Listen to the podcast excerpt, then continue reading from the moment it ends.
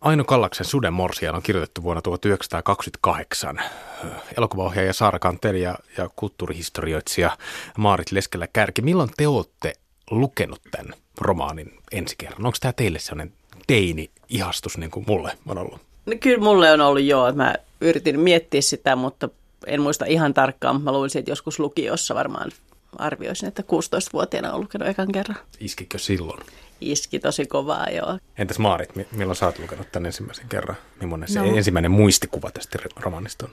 No mulla on käynyt sillä tavalla, miten ehkä aika monelle, jotka Kallasta lukee, niin on, on käynyt, että mä olen löytänyt ensimmäisen päiväkirjat, Kallaksen päiväkirjat opiskeluaikoina ja sitten sen jälkeen lukenut varmaankin, siis mulla ei ole niinku suora muistikuva siitä, mutta varmaankin mä oon niinku heti siinä lukenut sitten myös Sudenmorsiammen ja sitten joitakin muita keskeisiä hänen mm. romaanejaan. Musta tuntuu, että, että Suden Morsian on vähän sellainen niin hittikirjaksi jäänyt Aino Kallaksen tuotannossa. Minkä takia?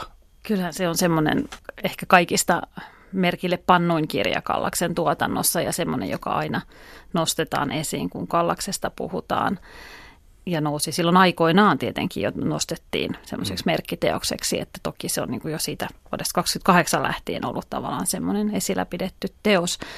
Mutta kyllä mä luulen, että siinä on sitten semmoinen tietty puhuttelevuus, ihmeellinen puhuttelevuus, joka kantaa niin kuin ihan tähän päivään asti. Mm.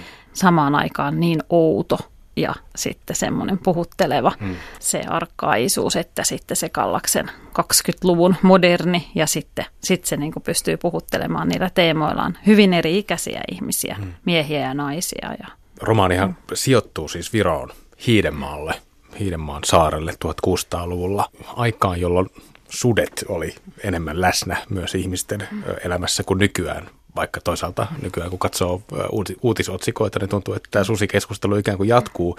Mutta että tarinan tasolla metsänvartija Priidikin vaimo Aalo menee siis susien kutsusta juhannuksena metsään, heittää harteilleen suden nahan ja, ja muuttuu ihmissudeksi ja samalla tulee jotenkin ö, osittain ainakin hylänneeksi sen, sen ihmisyhteisön. Tämä on niin yksinkertainen tarina, mutta mistä tämä todella kertoo? Se on se jännä, että mun muistikuva oli molemmilta edestä lukukerroista, että mä jotenkin kauhean vahvasti muistin tämän vaan niin tämmöisenä rakkausta, kielletyn rakkauden tarinana ja siinä semmoisena niin kuin hmm. kiellettyjen halojensa ja himojensa valloilleen päästämisenä. Ja hassu, kun nyt kun luin, niin mä olin jotenkin sille häkeltynyt, miten vahvasti tämä noitavaino, no, noitavaino-teema siinä on. Ja mua vähän ihmetytikin tietysti, kun itse on viimeisen kymmenen vuotta sen parissa niin kuin mm.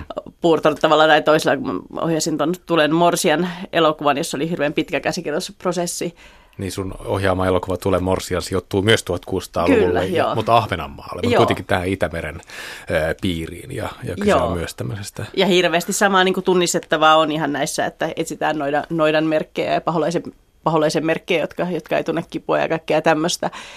Että kyllähän se, niin kuin, se on kiehtova kirja, kun siinä on niin monta puolta, mitä siinä on. Niin kuin sanon, mm. sanoitkin justiinsa, että se on niin kuin rakkaustarina, yhteisön kuvaus, luontokuvaus – vapautumisen kuvaus, mutta myös se aika rankka se hinta, mitä maksaa. Mm. Että kyllähän myös nyt niin kuin, kosketti kauhean paljon tämä niin kuin äiti, äitiys tässä aalo, että se samalla kun se tulee karkotetuksi sitten lopullisesti metsään, niin menettää lapsensa, että sitten se käy kerran salaa imettämässä sitä.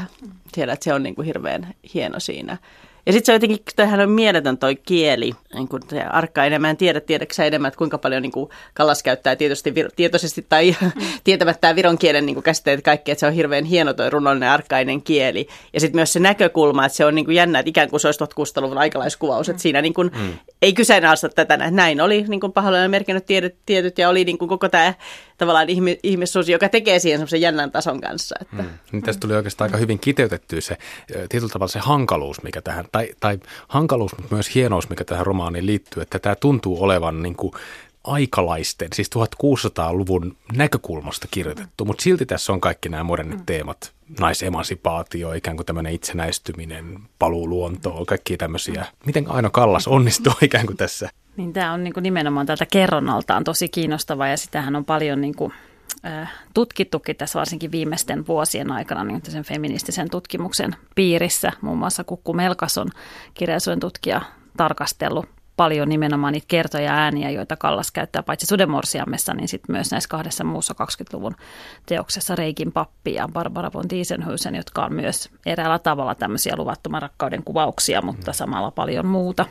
Viroon. Ja niissä on kaikissa tämmöinen tietynlainen äh, patriarkaalinen ääni, joka siellä ikään kuin kulkee ja tavallaan niin kuin tuomitsee mutta samaan aikaan, niin kuin tässä Sudemorsiamessakin, niin tämä kertoja hän joutuu myös sen tarinan ikään kuin lumoihin ja siellä tapahtuu tämmöisiä lipsumisia ikään kuin, jos ajattelee, että tämä olisi tämmöinen tämmöinen varoittava tarina, joka kerrotaan, niin sittenhän siellä on tämmöisiä hyvin haltioituneita kuvauksia mm. tästä kokemuksesta ja luonnosta ja kaikesta.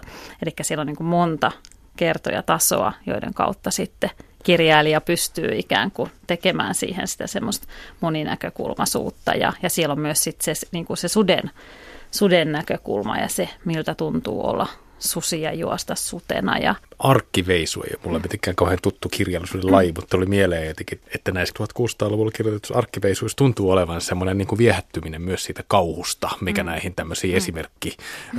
tai moraliteetteihin liittyy usein. Mm. Että tässäkin suden morsiamessa ikään kuin haetaan sitä, että, että, että samaan aikaan varoitetaan, mutta silti samalla, että kauheasti kutkuttaa se, että mitäs, miten se niin. nainen oikeasti muuttuu sudeksi. Niin, ja tuosta kielestä piti vielä sanoa, että Kallashan oli hyvin niin kuin tietoisesti rakensi sitä, sitä kieltään, että niitä, sitä löytyy jo tavallaan sitä kielen kokeilua jo siinä 20-luvun taitteen novelleissa ja hänellä oli toisaalta tämä viehtymys niin kuin Viron historiaan ja näihin balladeihin ja legendoihin ja niiden kieleen ja myyttisyyteen ja sitten raamattu on tosi tärkeä pohjateos.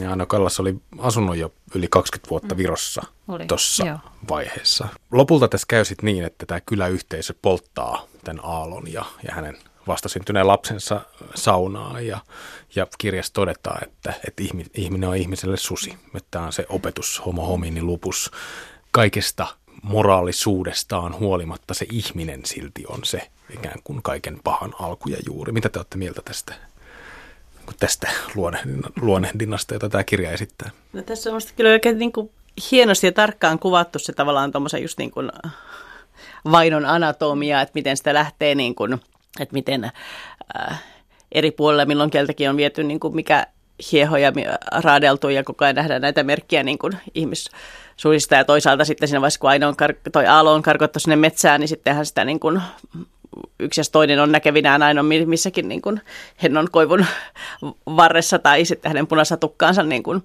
jossain. Kaiken tämän niin kuin palladin ohella niin aika hienosti niin kuin rakennettu se, että miten se kasautuu semmoinen niin kuin viha vaino ja niin kuin, ikään kuin paineet kattilassa, jotka sitten vaatii sen purkautumistien. Mm. mm. Ja se tekee tästä kanssa just sen ajat, ajattomuuden, että kun se on kysymys, joka on yhteisöissä aina läsnä. Tai hyvä muistaa, että, että Kallashan tähän aikaan, kun hän tätä teosta kirjoitti, niin hän asui Lontoossa ja vietti kesänsä siellä Kassarin saarella. Ja ja kirjoitti myös tämän romaanin hyvin sellaisena niin kuin, sellaisen intensiivisen periodin aikana siellä, siellä saarella, mutta että hän niin kuin matkusteli paljon silloin 20-luvulla ja matkusti myös Yhdysvalloissa ja, ja, ja kiinnittää näissä omissa matkakertomuksissaan huomiota myös niin kuin rotusyrjintään ja, ja huonompiosasten asemaan ja muuta. Laaja niin kuin 1900-luvun alun niin. globaali kokemus niin. myös saattaa olla siinä.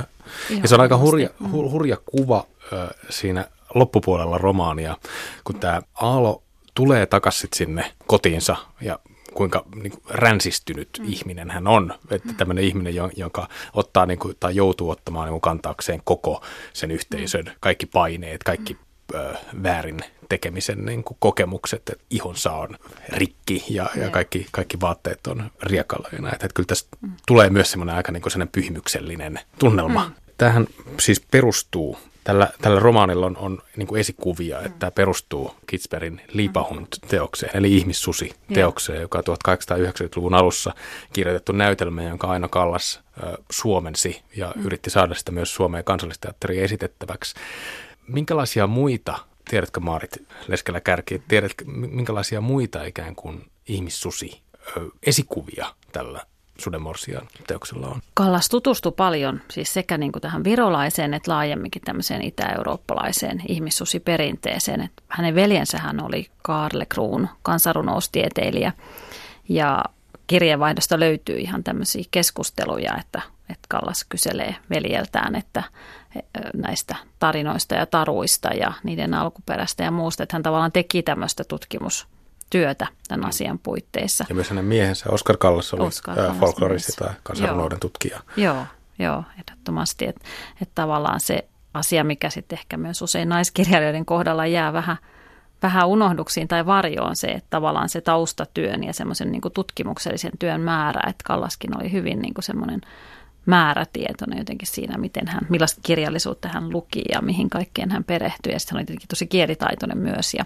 pystyi pysty niin tavallaan lukemaan sitä eurooppalaista kirjallisuutta hyvin, hyvin laajasti myös alkukielellä. Mutta tosiaan hän niin omaksui näistä vanhoista myyteistä ja taruista, mutta tämä Liibahunt on yksi keskeinen vaikuttaja hmm. ollut sit siellä taustalla. Ja tuntenut myös näitä niin kuin noita Joo. vainoja ja niin kuin oikeudenkäytäntöjä, koska ne tuntuu ainakin Joo. kovin tutulta siihen, mitä itse olen tutustunut näihin niin kuin Ahvenanmaalla samoihin aikoihin harrastettuihin. Mutta se oli jännä toi, mitä sanoit naiskirjalliset.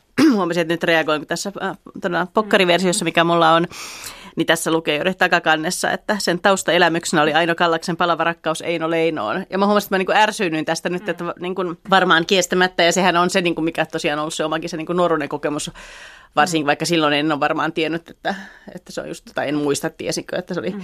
Eino Leino. Mutta että kyllähän se kauheasti pienentää tämän kirjan. Tässä on niin monta niin kuin eri teemaa ja kauhean vahvoja, että tavallaan jos se on vaan semmoinen, että no siinä nyt kirjailija kirjoitti omasta kielellisestä rakkaudestaan ja puki sen tämmöiseen muotoon ja metaforiseen muotoon, niin kyllähän se tekee tästä hirveän paljon niin kuin ohuemman ja kaposemman kuin mitä tämä on. Jääni niin. jumi siihen leinoon, eikä vieläkään pääse yli ja sitten joutuu kirjoittamaan. Niin, tämä niin. on just tämä tämmöinen niin. tyypillinen. Ja itse asiassa mä luin noita äh, aikalaisarvosteluja, niin aika monissa no. nostetaan jotenkin esiin Aino Kallaksen tietysti niin kuin kieli semmoisena niin suvereenina, mutta myös mm. tämä jotenkin semmoinen, niin kuin nä, että hän on niin sellainen näkijä, vähän niin kuin velhomainen kirja, kirjailija, visionääri niin. nimenomaan, joka, joka mm. sitten totta kai niin kuin liittyy sitten siihen aikansakin semmoiseen niin kirjailijakäsitykseen, mm. mutta että myös mun mielestä pienentää hieman sitä, sitä aika mm. laajaa historiallista pohjaa ja tutkimustyötä, mikä tuohon pieneen tai ly- lyhyeen niin, niin. romaaniin liittyy. Ja sitten tietenkin se aikalaisvastaanotto siinä vaiheessahan ei niin kuin juurikaan tästä Kallaksen ja Leinon rakkaussuhteesta niin tiedetty, että sehän nousi esiin sit siinä vaiheessa 50-luvulla, kun Kallas itse julkaisi päiväkirjansa. Ja, ja, tota, ja ja tietenkin tosiaan tämä on yksi asia, mikä on myös pitänyt tätä romaania varmasti esillä. Ja pinnalla kaikki nämä vuosikymmenet myös tämä tämmöinen kohuttu suhde ja se, että on ajateltu, että tämä on sen ikään kuin kuvaus, mutta että se on ollut kyllä semmoinen taakka mm. tälle teokselle ja ehkä, ehkä jotenkin sille Kallaksen – tuotannolle muutenkin. Ja toisaalta sitten hän niin kuin oli myös itse hanakasti halusi niin kuin nähdä omaa elämäkerrallisuutta monissa teoksissaan. Et toisaalta myös sitä omaa kahtia jakautuneisuuttaan näissä eri rooleissaan äitinä ja vaimona ja sitten kirjailijana ja taiteilijana. Ja, ja tota noin, niin, että näihin on aina kytkeytynyt vahvasti se, se Kallaksen henkilöhistoria. Mm. Mm. Sudemorsian on kirjoitettu tai julkaistu vuonna 2028. Kuinka paljon tässä on semmoista ikään kuin 20 lukulaisuutta, tai mikä siinä on niin kuin ikään kuin modernia? Käännetään kysymys tällä, tällä tavalla. Mikä tästä 1600-luvun kertomuksesta tekee niin modernin? Onhan tämä noita vaino teema on hirveän moderni ajankohtainen valitettavasti, ja kyllä varmaan myös sitten tämä naisen, naiseuden, ihmisen niin kuin tämä kahtia jakautuneisuus, että mitä joutuu kahlitsemaan itsestään ja mikä on se niin kuin villi ja vapaa puoli ja mikä on se hinta siinä, että et sekin on musta valitettavasti ajankohtaisempi nyt, että kyllä mä koen tälleen niin kuin keskikäisenä feministinä, että kyllä tästä tämmöistä niin takapakkia ollaan menty, että jotenkin kauhean paljon kapeammat on nyt yhtäkkiä nämä niin kuin tästä hysteerinen suku, sukupuolista kiinni pitäminen ja roolien määrittely, että kyllähän sitä kautta on myös hirveän ajankohtainen. Kyllä mäkin näen siis vahvasti, että se liittyy siihen moderniin naiseuteen, jos ajattelee sitä ajankohtaa, missä hän kirjoitti, että hän näis, ja jos ajattelee näitä 3- ja 20-luvun teosta, joita sit usein on, on nähty, että ne on tämmöinen surmaava eros-trilogia yhdessä, jossa just tutkitaan sitä niin kuin naisen asemaa ja naisen mahdollisuutta vapauteen ja, ja omaan itseen ja subjektiuteen ja tämmöisiin kysymyksiin. Ne on tietenkin semmoisia teemoja, mitkä siinä 20-luvun kirjallisuudessa ja ehkä laajemminkin yhteiskunnallisessa ilmapiirissä näkyy vahvasti. Mm. Et siinä mielessä tämä niin kuin kyllä, kyllä resonoi niin kuin sen oman kirjoittamisajankohtansa kanssa – ja totta kai jos ajattelee tämmöistä moder- modernistista kirjallisuutta ja muuta, tämmöistä kokeilevuutta ja muuta, niin sitä kautta voi myös kytkeä semmoiseen eurooppalaiseen perinteeseen ja semmoista niin kuin myyttien uudelleenkirjoittamista.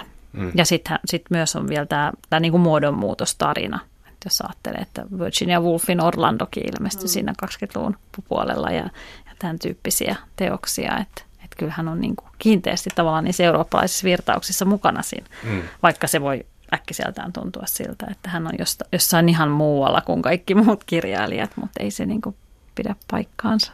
Lontoon aikanaan mm-hmm. Aino Kallas keskusteli näiden kaikkien mm. proosan uudistajien kanssa. Tietysti nyt jälkikäteen voi, voi suhtautua vähän huvittuneestikin siihen, että kuinka vieroksua hän suhtautuu esimerkiksi James Joyceen.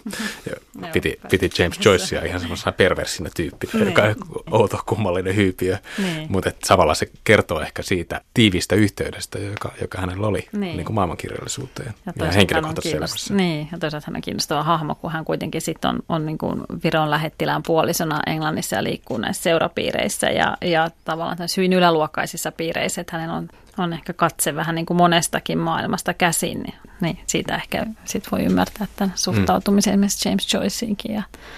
Toinen äh, ikään kuin tämän sukupuolen kuvaamisen lisäksi semmoinen toinen iso teema, joka mulle nyt tällä lukukokemuksella lukukerralla tuli esiin, oli tämä metsän kokemus, luonnon kokemus, jo, jo Aalo kuitenkin haluaa mennä sinne nimenomaan metsään, ja se metsä itsessään on semmoinen jonkinlainen kutsuva asia, ei pelkästään mm se susi, mm. se yksi ö, susi mm. siellä, vaan että se metsä on hirveän sellainen moninainen ö, puhuva paikka. Onko tässä semmoisia asioita, joka niin kuin resonoi, resonoisi nykyajan kanssa, koska ö, jotenkin tämä tämmöinen niin kuin ekologinen ajattelu elää aivan toisella tavalla meidän esimerkiksi poliittisessa mielikuvituksessa ja, ja omassa tunnossa niin kuin nykyään.